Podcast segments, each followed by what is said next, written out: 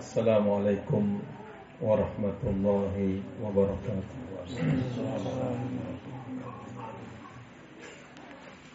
الحمد لله الذي أرسل رسوله بالهدى ودين الحق ليظهره على الدين كله وكفى بالله شهيدا.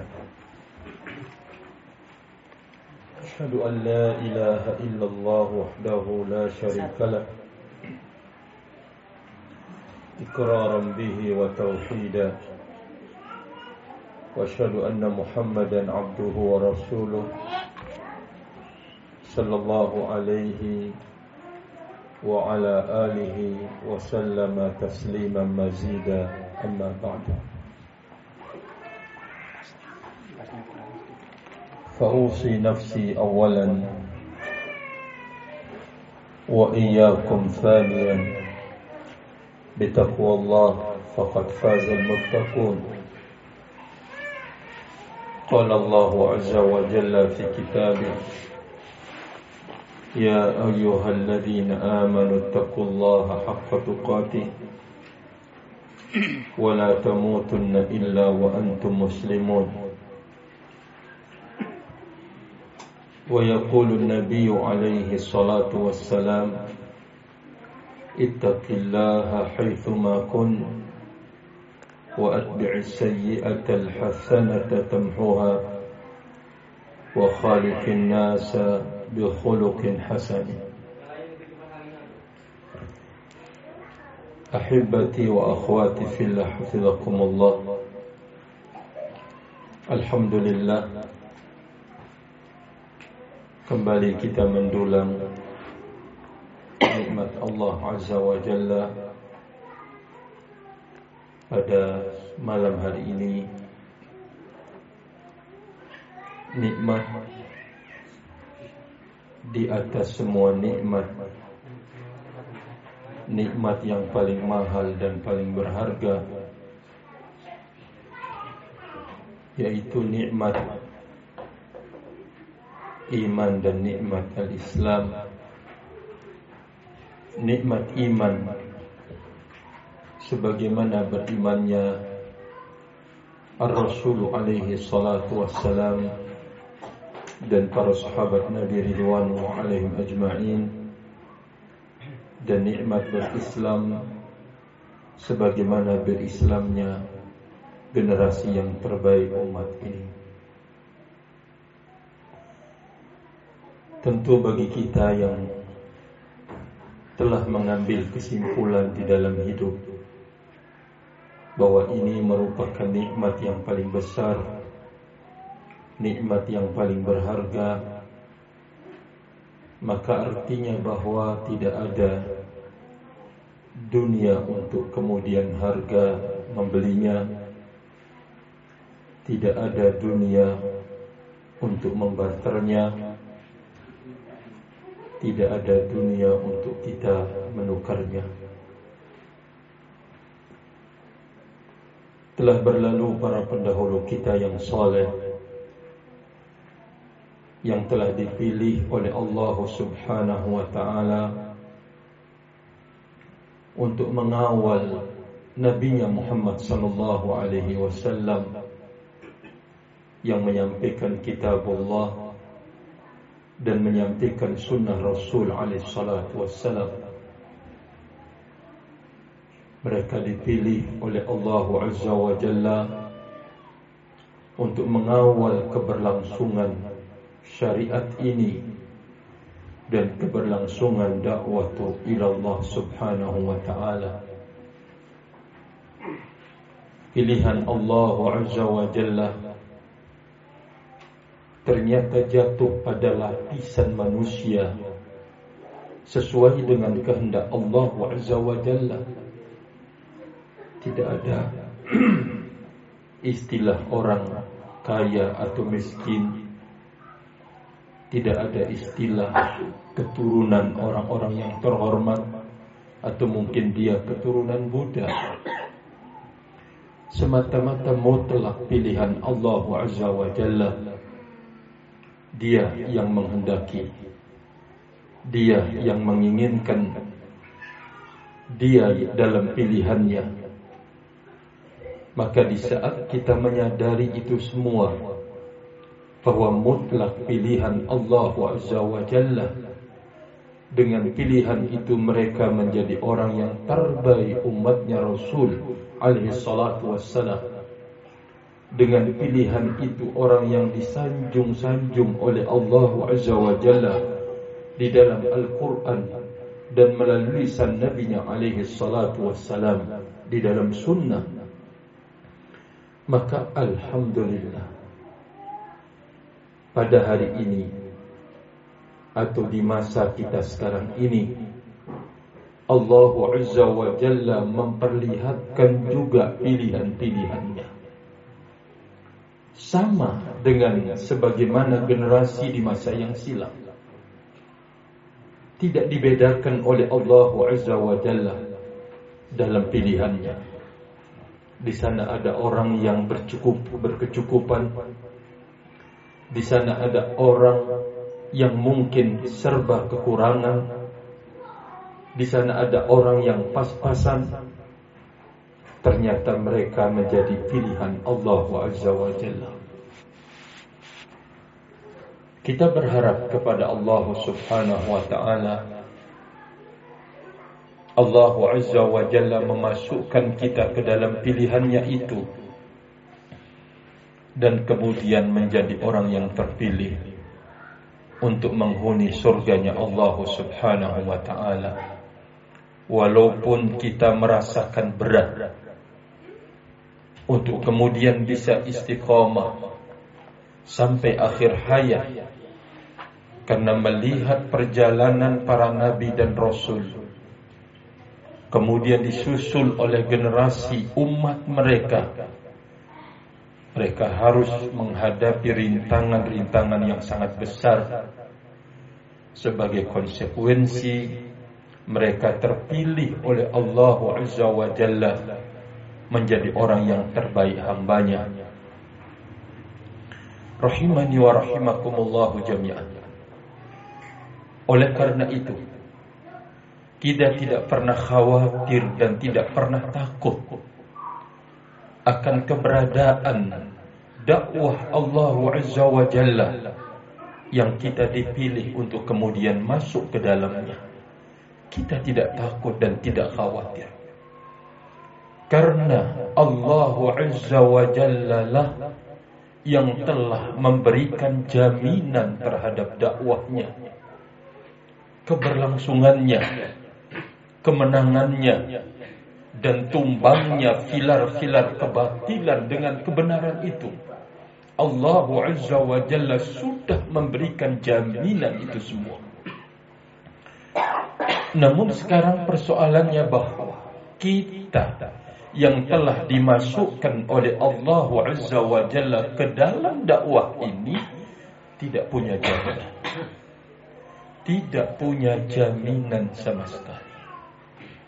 Berarti kembali kepada diri-diri kita untuk berupaya dan berusaha mencari penjamin di dalam hidup. Rahimani wa rahimakumullah jami'an. Kalau itu tidak ada jaminannya bagi kita masing-masing kita. Berarti akan setiap saat terjadi perubahan pada diri kita. Setiap saat akan bisa berubah. Tidak ada pengecualian padanya. Apakah dia orang ulama atau alim ulama tidak akan berubah? Oh, semuanya tidak ada jaminan. Kalau sekiranya kita telah dipilih oleh Allah Azza wa Jalla untuk mengikuti dakwah yang maksumah, terpelihara, terjaga, terlindungi, bukan berarti kita menjadi orang yang maksum. Orang yang akan terpelihara dari kesalahan dan kekeliruan. Tidak barakallahu fikum. Maka di sinilah letaknya agar kita menyadari bahwa ternyata kita dituntut untuk mencari jalan keistiqomahan, jalan keselamatan, dan mencari perlindungan dan penjagaan dari Allah Subhanahu wa taala sebagaimana dilindungi dakwah ini oleh Allah Azza wa Jalla. Salah satu contoh apa yang disebutkan oleh Allah Subhanahu wa taala di dalam firman-Nya. Kadzalika ja'alna likulli nabiyyin aduwan minal mujrimin. Demikianlah kami menjadikan bagi setiap nabi itu adalah adu. Bagi mereka, bagi setiap nabi itu adalah lawan. Musuh dari siapa? Minal mujrimin. Dari para pelaku-pelaku dosa, dari para pelaku kemaksiatan. Kami jadikan setiap mereka itu adalah lawan buat mereka. Lawan-lawan maka Allah Azza wa Jalla memberikan jaminan kepada para nabi dan rasul dengan mengatakan kafa bi rabbika hadiyan wa nasira maka cukup bagimu wahai rasul Allah Azza wa Jalla sebagai hadi. Sebagai pemberi petunjuk yang akan mengarahkan yang akan membimbing. Maksudnya bagaimana? Bagaimanapun kekuatan subuhat mereka untuk mengotak-atik mau mengobrak-abrik kebenaran, maka Allah Azza wa Jalla telah memberikan jaminan bahwa Dia adalah hadi sebagai pemberi petunjuk. Kalaupun mereka lawan-lawan itu dengan kekuatan fisik, untuk kemudian melumatkan, menghancurkan, membunuh, melenyapkan. Kafa bi rabbika. Maka dia Allah Azza wa Jalla yang akan menjadi pembela. Rahimani wa rahimakumullahu jami'an. Sekarang kita harus tahu dan harus mengilmui kalau sekiranya kita tidak lagi menjadi orang yang tidak akan bisa menjadi maksum, berarti kita harus berupaya untuk mencari hidayah itu.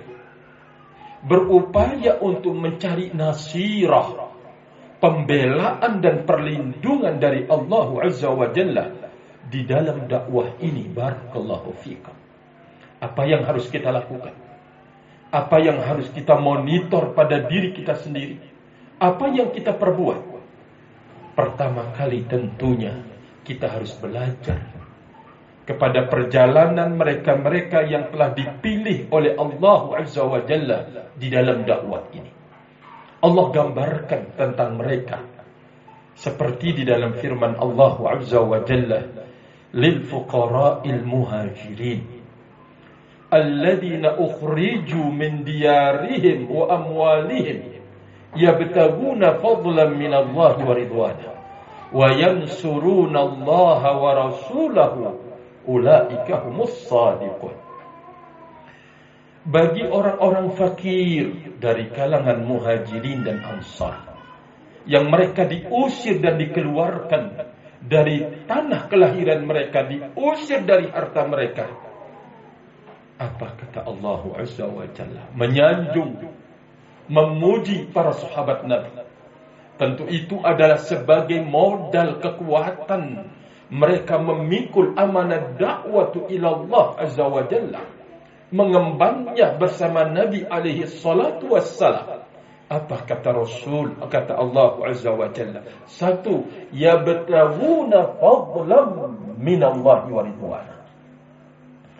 Tidak ada yang mereka cari, tidak ada yang mereka inginkan, tidak ada yang mereka maukan kecuali ingin mendapatkan karunia dan ridha dari Allah Azza wa Jalla. Gambaran apa ini kalau bukan keikhlasan yang ada pada mereka? Ketulusan dan keikhlasan yang ada pada mereka untuk kemudian menerima segala konsekuensi bahkan sampai perendahan dan pelecehan terhadap mereka mereka tanggung dan terima mereka tidak kemudian menuntut hak mereka menuntut dunia mereka Tetapi yang mereka cari adalah karunia dan ridho dari Allah Azza wa Jalla. Inilah kekuatan pada diri-diri mereka. Yang menjadi pilihan Allah Subhanahu wa taala. Mereka kuat karena di saat mereka mengharapkan semata-mata apa yang ada di tangan Allah Subhanahu wa taala. Allah Azza wa Jalla menambahkan sifat mereka wa yansurunallaha wa rasulahu. Mereka memberikan pembelaan terhadap Allah Azza wa Jalla dan Rasulnya Muhammad sallallahu alaihi wasallam. Gambaran apa ini? Kalau bukan gambaran ketulusan dan keikhlasan yang ada pada pilihan-pilihan Allah Azza wa Jalla tersebut. Wa yansurunallaha wa rasulah.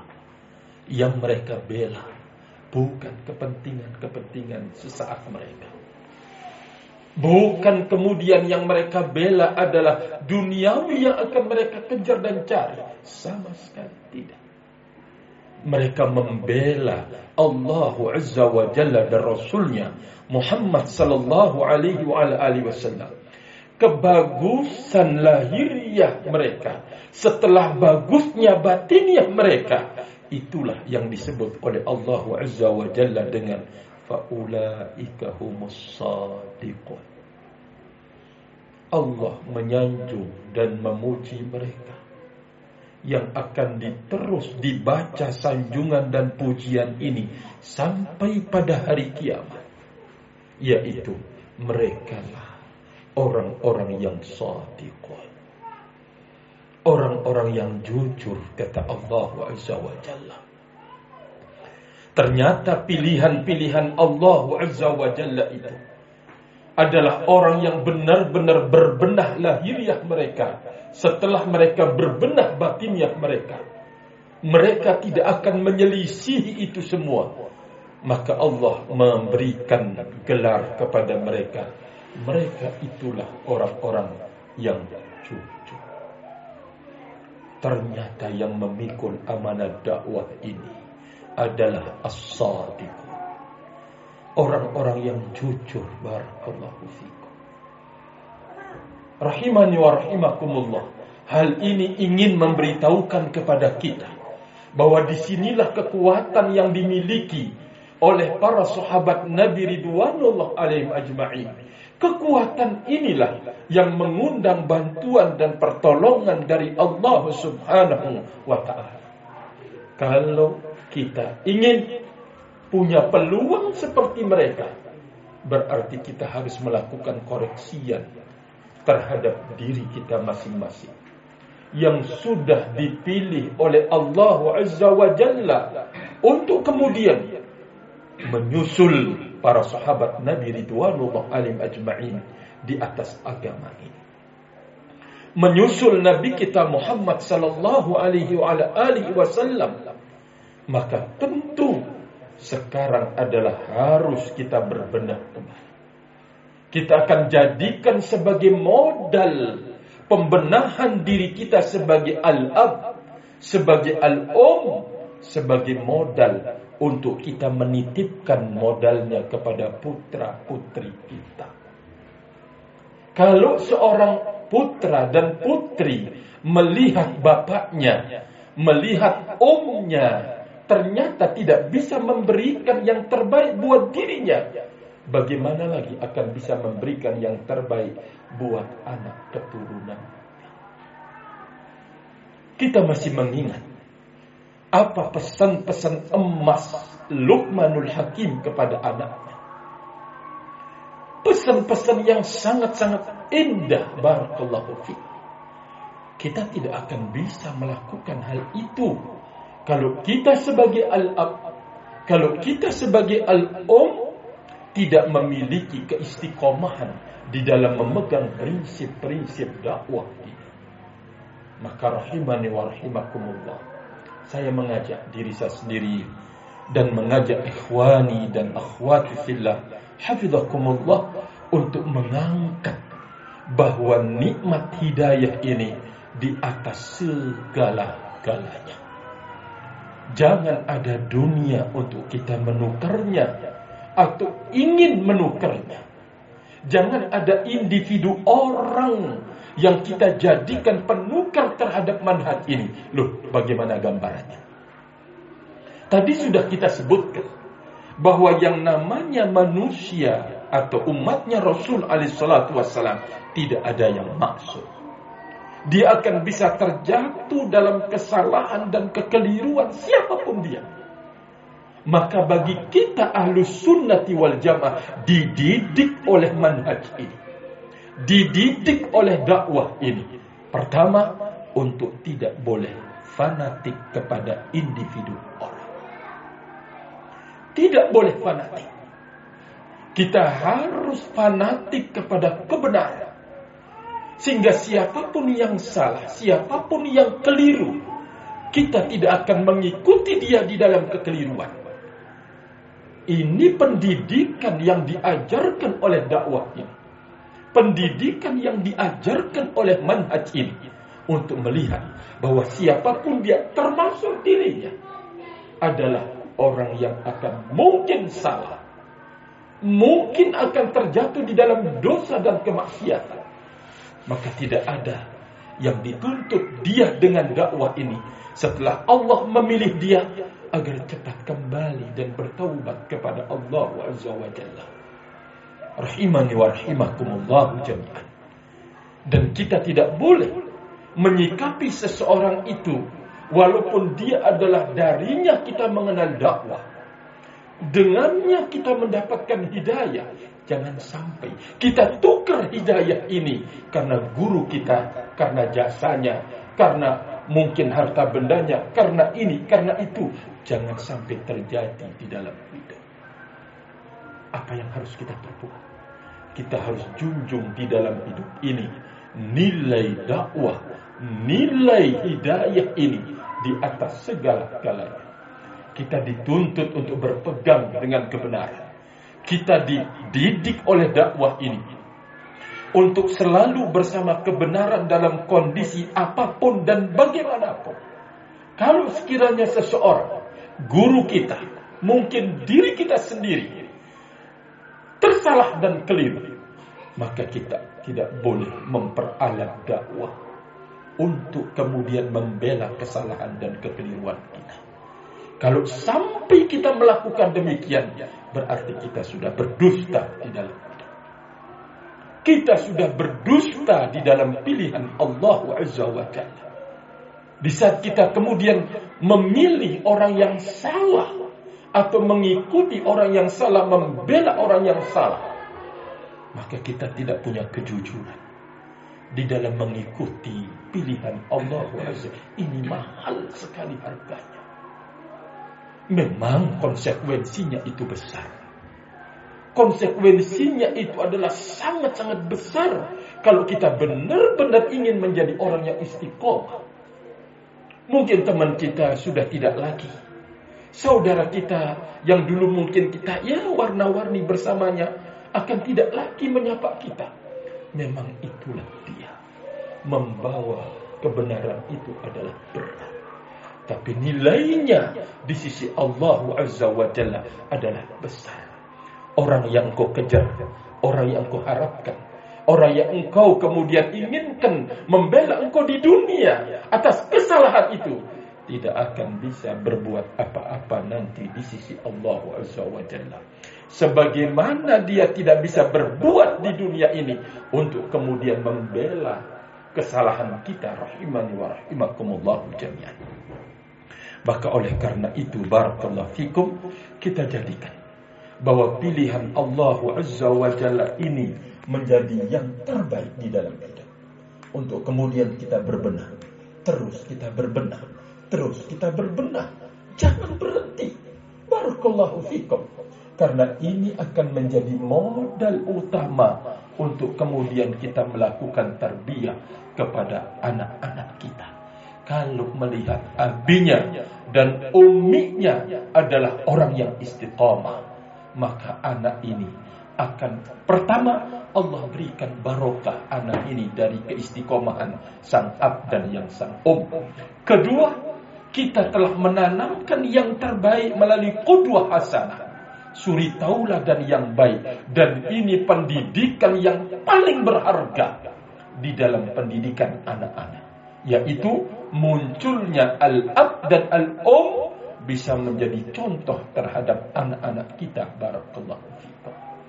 Contoh dalam istiqomahan. Contoh dalam kesemangatan. Contoh di dalam ibadah contoh di dalam akhlak dan adab. Ini modal utama. Coba kita dengar apa yang disebutkan oleh Nabi sallallahu alaihi wasallam. Kullu mauludin yuladu 'ala al-fitrati fa abawahu yuhawidani aw yunassirani aw yumajjisani. Setiap anak terlahir dalam kondisi suci. Siapa yang menodai kesuciannya pertama kali? Siapa yang mewarnainya? Siapa yang akan menempelkan noda hitam pada suci itu? Kata Nabi alaihissalatu wassalam, kedua orang tuanya lah yang pertama akan berbuat. Kalaupun terjadi kekufuran dia jadi Yahudi, Nasara, Majusi, orang tuanya lah yang pertama kali terlibat di dalamnya. Berarti kita sebagai kedua orang tua dituntut di dalam syariat ini untuk menjadi teladan yang terbaik buat anak didik kita. Adapun sekolah yang kita titipkan itu adalah yang membantu kebaikan anak kita, tapi yang menjadi dasar pendidik bagi anak itu adalah kedua orang tua.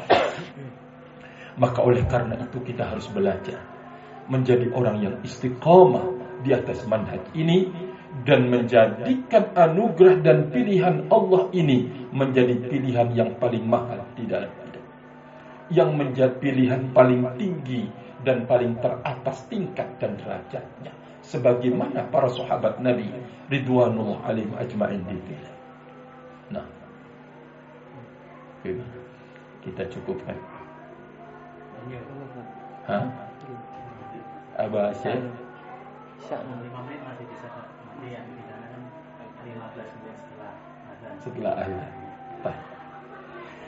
Rahimani wa rahimakumullah jami'an. Maka kita kepingin tahu dasar-dasar pilihan-pilihan Allah di dalam berbuah. Di masa-masa yang akan datang sudah disebutkan ciri-ciri mereka oleh Allah Azza wa Jalla melalui sang Nabi Muhammad sallallahu alaihi wasallam. Salah satu di antaranya apa yang diriwayatkan oleh Imam Bukhari dan Imam Muslim dari sahabat Ainam Subhanallah. Riwayat Imam Muslim dari sahabat Thauban radhiyallahu taala anhu Kata Nabi sallallahu alaihi wasallam, "La tazalu ta'ifatun min ummati min hadits Muawiyah." Dan datang dari sejumlah para sahabat Nabi ridwanullah alaihim ajma'in yang mendengar dari lisan Nabi alaihi salatu wasallam, kata Rasul sallallahu alaihi wasallam, ingin menjelaskan sifat pilihan Allah Azza wa Jalla ini dalam sepanjang masa sampai berakhir pada hari kiamat. Ini adalah informasi yang menyenangkan buat kita. Di mana pun kita berada, kondisi apa pun dan bagaimanapun, oh akan kita temukan orang-orang yang memang dipilih oleh Allah Azza wa Jalla untuk kemudian mengibarkan kebenaran dalam sepanjang masa kita sebutkan cirinya yang disebutkan oleh Nabi Shallallahu alaihi wasallam. La tazalu qa'ifatun min ummati alal haqqi zahirina. La yadurruhum man khalafahum wala man khazalahum hatta ya'ti amrullah wa hum ala dzalika Ciri yang disebutkan oleh Nabi alaihi salatu wassalam di dalam hadis ini adalah alal haqqi zahirin. Mereka di atas kebenaran itu nampak. Eh, mereka menampakkan kebenaran. Artinya, mereka selalu menyuarakan kebenaran. Tidak akan kemudian suatu saat karena kepentingan duniawi lalu kebenaran ini dikaburkan. Tidak dalam suatu saat ke, satu kepentingan lalu kemudian barakallahu fikum dicampur adukan antara yang hak dan yang batin. Bukan itu ciri yang disebutkan oleh Nabi Ali Salatu Wassalam yang akan membawa umat, yang akan membawa generasi ini kepada yang terbaik, menjadi generasi yang terhormat dan mulia, punya wibawa. Ternyata mereka itu adalah orang yang mengibarkan bendera kebenaran. Barakallahu fikum. Tidak kemudian berlarut atau berjalan waktu kabur Barakallahu fikum. Ketika nampak kabur lagi dalam kondisi apa pun dan bagaimanapun maka ciri mereka adalah orang yang selalu menyuarakan kebenaran. Menyuarakan kebenaran tidak kemudian maknanya adalah berani lantang berbicara. Bukan. Menyuarakan kebenaran tentu dengan apa yang disebutkan oleh Nabi Sallallahu Alaihi Wasallam dengan adab, dengan akhlak, tidak boleh kita menjadikan orang itu lari dari kebenaran. Nabi kita alaihi salatu wassalam telah menjadi tauladan yang terbaik. Nah, Kalimat memperjuangkan kebenaran sebagai ciri pilihan-pilihan Allah Azza wa Jalla ini maknanya adalah mereka berhias dengan perhiasan ikhlas lillahi azza wa jalla. Tidak ada dunia yang dia akan kejar. Tidak ada posisi yang dia akan harapkan. Tidak ada titel, titel, titel, titel yang ingin dia tambahkan di namanya. Tidak ada. Semuanya benar-benar karena Allah Azza wa Jalla. Karena kita tahu tidak mungkin seseorang ketika melirik kepada dunia jalannya akan lurus selalu sesuai dengan garis keikhlasan. Oh enggak. Jangan berharap. Rahimani wa rahimakumullahu jami'an. Maka oleh karena itu kata-kata zahirina alal haq mereka benar-benar menampakkan kebenaran sebagai gambaran bagaimana ketulusan dan keikhlasan mereka. Berjuang barakallahu fikum. Tentunya kita berharap kepada Allah Azza wa Jalla. Bersamaan ana dan antum kurang segala-galanya. Ilmunya kurang, ibadahnya kurang, ketaatannya mungkin kurang, semuanya kurang, jatuh bangun di dalam dosa dan kemaksiatan. Semoga Allah Azza wa Jalla terus mengokohkan kita, mengistiqomahkan kita dalam pilihannya barakallahu fikum yaitu menjunjung tinggi kepentingan kebenaran dalam kondisi apa pun dan bagaimana. Ini yang kita minta kepada Allah Subhanahu wa taala. Wallahu taala alam bisawab. Wallahu taala alam bisawab. Mungkin ini yang bisa saya sampaikan pada kesempatan kali ini. Oke. Okay. Badal Isya ada sambung dah istirahat. Istirahat miskin Umar. Ya. Di mana? Ustaz. Gimana? Ada Isya.